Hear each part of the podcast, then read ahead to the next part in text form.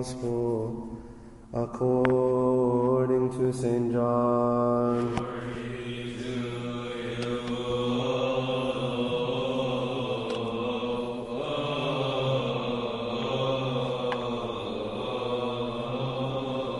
Our Lord God and Savior and King of us all, Jesus Christ, the Son of the living God, to be the glory forever. Amen. Now a certain man was sick, Lazarus of Bethany, the town of Mary, and her sister Martha. It was that Mary who anointed the Lord with fragrant oil and wiped his feet with her hair, whose brother Lazarus was sick. Therefore the sisters sent him, saying, Lord, behold, he whom you love is sick. When Jesus heard that, he said, The sickness is not unto death, but for the glory of God, that the Son of God may be glorified through it. Now Jesus loved Martha and her sister Lazarus. So when he heard that he was sick, he stayed two more days in the place where he was. Then after this, he said to the disciples, Let us go to Judea again.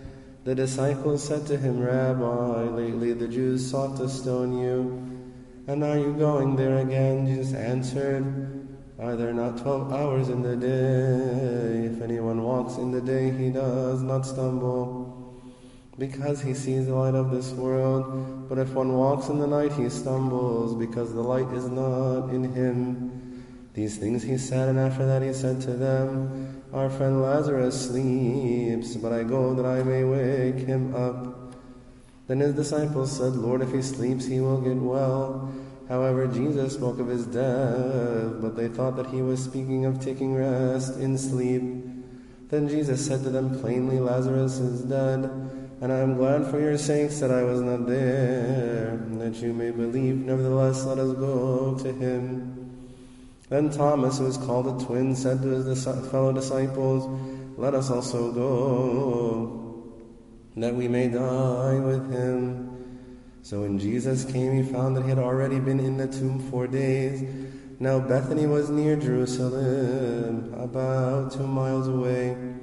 And many of the Jews had joined the women around Martha and Mary to comfort them concerning their brother.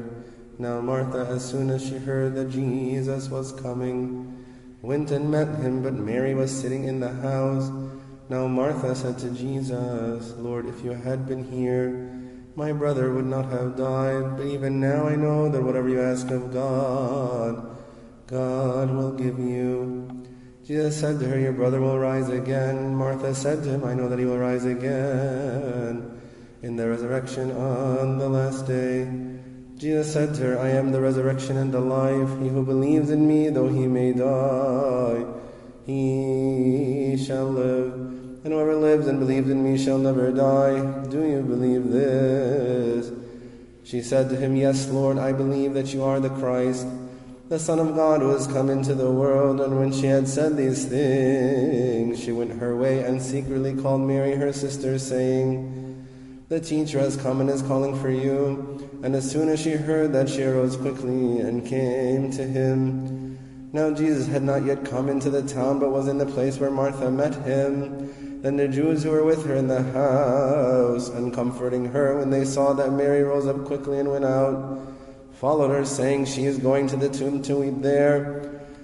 Then when Mary came where Jesus was and saw him, she fell down at his feet, saying to him, Lord, if you had been here, my brother would not have died. Therefore, when Jesus saw her weeping, and the Jews who came with her weeping, he groaned in the spirit and was troubled, and he said, Where have you laid him? They said to him, Lord, come and see.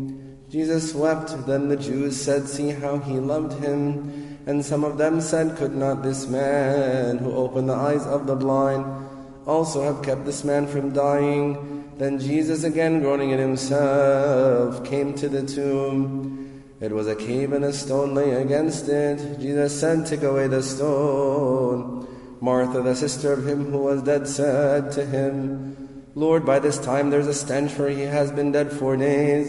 Jesus said to her, Did I not say to you that if you would believe, you would see the glory of God? Then they took away the stone from the place where the dead man was lying, and Jesus lifted up his eyes and said, Father, I thank you that you have heard me. And I know that you always hear me because of the people who are standing by. I said this, that they may believe that you sent me. Now when he had said these things, he cried with a loud voice, Lazarus, come forth. And he who had died come out, come out, came out bound hand and foot with grave clothes, and his face was wrapped with a cloth. Jesus said to them, Loose him and let him go. Then many of the Jews who had come to Mary had seen the things Jesus did, believed in him.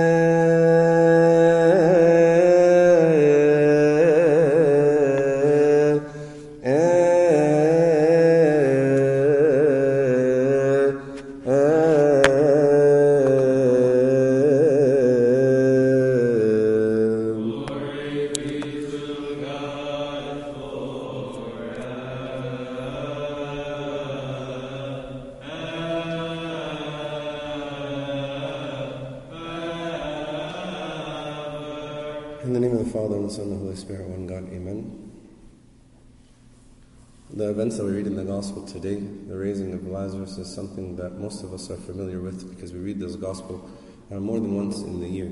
We read it, the most famous time we read it is actually Lazarus Saturday, right before uh, Palm Sunday. What I wanted to focus on today actually is uh, the person of, Saint, of, of Martha. Uh, a lot of times we, because there's another, another story in the gospel when our Lord Jesus Christ was uh, visiting the family, and Martha is working in the house, and she's doing all the housework, and she complains because Mary's not helping her because Mary's sitting at our Lord Jesus Christ's feet. And Jesus tells her that, you know, actually it's good that she's sitting at his feet, and that there's time to do all these things, but you should have kind of, in, in, in such a way that she should have been sitting at his feet as well. So sometimes we look at Martha and we look at her and we say, you know, she's focused on these things that are not important, and we need to focus on the important things. But I want to look at something in the life of Martha that is something that we can maybe emulate. Because this story is something that I think we can all resonate with that there is an event that makes us think that God does not care about us. Okay? The circumstances of our life don't seem to allow for any other explanation except God does not care about me. Right? When really bad things are happening in my life, it's very difficult to believe that God being silent or God delaying is really evidence of His love. But actually, oftentimes they are. We question in those moments the presence or the love of God. And others, even if those who do not doubt God's love and faithfulness, they find their faith maybe tested. What are we to do? What are we supposed to think in those circumstances? How are we supposed to act? Like I said, the person of Martha is, is a good example for this. We can learn a lot from how she handled it. We, see, we read in the Gospel today that it says a certain man was sick, Lazarus of Bethany, the town of Mary, and her sister Martha. And actually, St. John, the, the writer of the Gospel, comments that our Lord Jesus Christ loved Lazarus, and he loved Martha, and he loved Mary. St. John Chrysostom, when he's writing about this uh, passage in the Gospel, he says, Many men, when they see any of those who are pleasing to God suffering anything terrible, as for instance, having fallen into sickness, or poverty, or any other the like, are offended, not knowing that to those especially dear to God it belongs to endure these things. What is St. John saying in this commentary in plain English? He's saying we shouldn't be offended when righteous people have bad things happen to them. We're not entitled to a carefree life just because we are righteous or if we are righteous.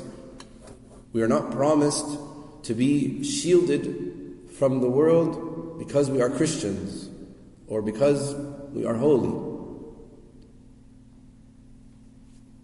The Gospel tells us our Lord Jesus Christ, He loved Martha and her sister and Lazarus. And then immediately says, you know, it says that he, like St. John sort of says, makes this comment, hey, I want to let you know that he loves these people. And then he says, so when he heard he was sick, he stayed two more days in the place where he was. But at the same time, even the, the sisters, they have no doubt of our Lord Jesus Christ's love for their brother. But you can imagine the questions that are going in or through the mind of Martha. Those two days while she's waiting for Christ to come. Where is he? When is he coming? You know, maybe looking out the door, looking out the window, waiting for him. How many times she's asking those questions over the four days from the time she sent a message until uh, Lazarus died and was buried, and, and then finally our Lord Jesus Christ came. Her only brother came down with some mysterious illness, and nobody could do anything for him. Well, there was somebody that they knew that could do something for him. So they sent a message to him, to Christ.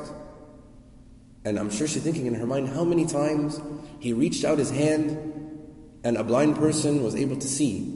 How many times he reached out his hand and a person who couldn't walk got up and used their legs. If there was any hope for Lazarus, it would be only in Christ. She didn't even ask Jesus to come, she just sent a message that he's sick, knowing full well once he finds out that he's sick, he's going to come. If they are really friends, if Christ really loves them, is going to come for sure. But she waited and waited, and Lazarus got worse and worse, and she waited longer, and Lazarus died. And she waited longer, and Lazarus was buried. Our Lord Jesus Christ healed people like the paralytic that he didn't even know. He healed blind people who were just a face in the crowd. You know, you would assume he's going to come for his friend. And you can still think, you think, you know, if, if you're Martha, this thought is tormenting her. Where is he? Did, did I misjudge this person so badly? Did I think that we are so close and we're actually not as close as I thought we were? He came to our house, he, he slept under our roof, he ate from our table. Maybe we weren't as close as I thought we were. Then all of a sudden, we find out that our Lord Jesus Christ finally comes. He says, The Master is here. Jesus arrives. And how does Martha react? She can't help herself. She's on her feet, running, rushing to meet her friend.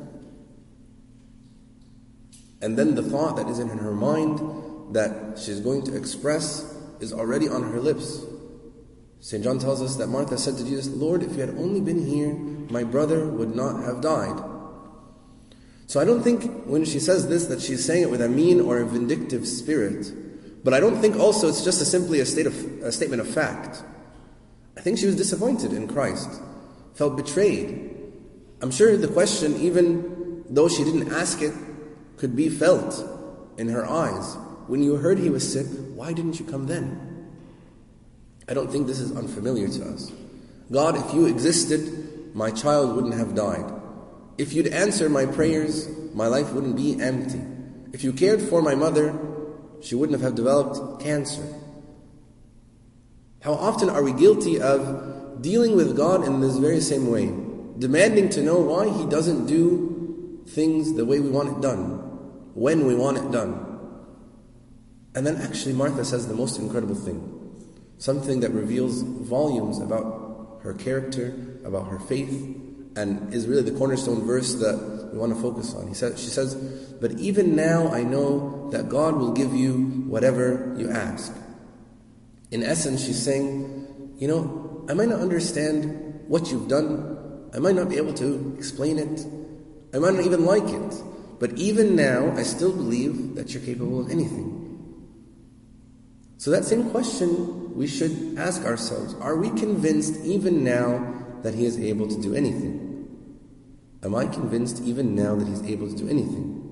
What do I believe that God can do even now in my life? All I have to do is look at what He has done in the past to see what He can do in the future. Because what He did yesterday, He is capable of doing today. You know, a lot of times Maybe almost every time I come and, and, and, give a sermon, I talk about the importance of reading the Bible. And probably any spiritual talk you hear, people talk about, we have to read the Bible.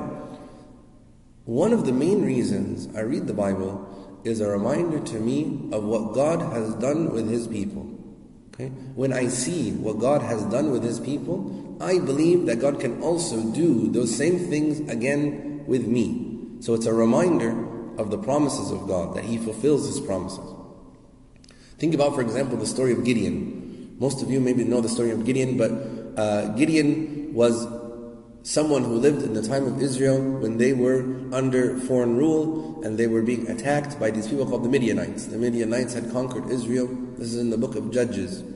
And the people were running away, and the Midianites sort of had a habit of burning Israelite fields and the people that they found, they would kill and they would kill their animals, all these things. And the people of Israel are in need sort of of a hero. And so an angel was sent by God to a person named Gideon. And Gideon was a good hero. He raised up an army of 32,000 men. And God said, you know what? Actually, you could maybe defeat this army with these 32,000 men, and then you would think it was you who did it. I want you to send away everybody who is afraid. And he asked everybody who was afraid, people who don't want to be there, they don't have to be there, you can leave. And 22,000 of them left. Can imagine how Gideon must have felt. But still, 10,000 is better than zero. But God said to him, Gideon, no, that's still too many. That's still too many. I want you to reduce them more. So he told them to go drink at the, at the pool or at the lake. And everybody who laps up the water, I'll take, and everybody who takes the cup with their hands, I will leave, and you end up with 300 people. And he says, With these 300, I will rescue you and give you victory over the Midianites. Send all the others home. And actually, that's what he did. This is impressive. You see the 300 men surrounding the Midianite camp in the middle of the night. Each one of them, all they have is armed with a trumpet and a clay pot and a torch. And they blew their trumpets and they smashed the clay jars and they yelled for the Lord and for Gideon. And the Midianites woke up and they were panicked and they turned on each other and they were confused and they retreated. So God can do impressive things. God does impressive things in our lives. You know, maybe helping us deal with our anger, maybe helping us in our relationships with our spouses or with our children. People have prayed for work and have found the perfect job. That's impressive. People have been sick and others have prayed for them and they got better. That's impressive. God does impressive things in answer to our prayers. So, are there situations in our life that I need to say, even now, I believe that God can do some impressive things for me? Throughout the Bible, we read how God stepped in to the lives and helped the lives of His people Abraham, David, Solomon, Joshua, Moses, Daniel. Each one of them tells us an amazing story of the impressive work of God that He did for them. And even today, there are people who would confirm, even now, August 2nd, 2020, that God does impressive things with us. But even more than that, even now, God can do the impossible. If we go back to the story of the gospel today, our Lord Jesus Christ's friend Lazarus is, sick, and his sisters send news to him, and he comes and Martha says to him, Lord, if you had been here, my brother would not have died. And Mary arrives and says the same thing, Lord, if you had only been here, my brother would not have died. And if you had been here, you would have been able to do the impressive.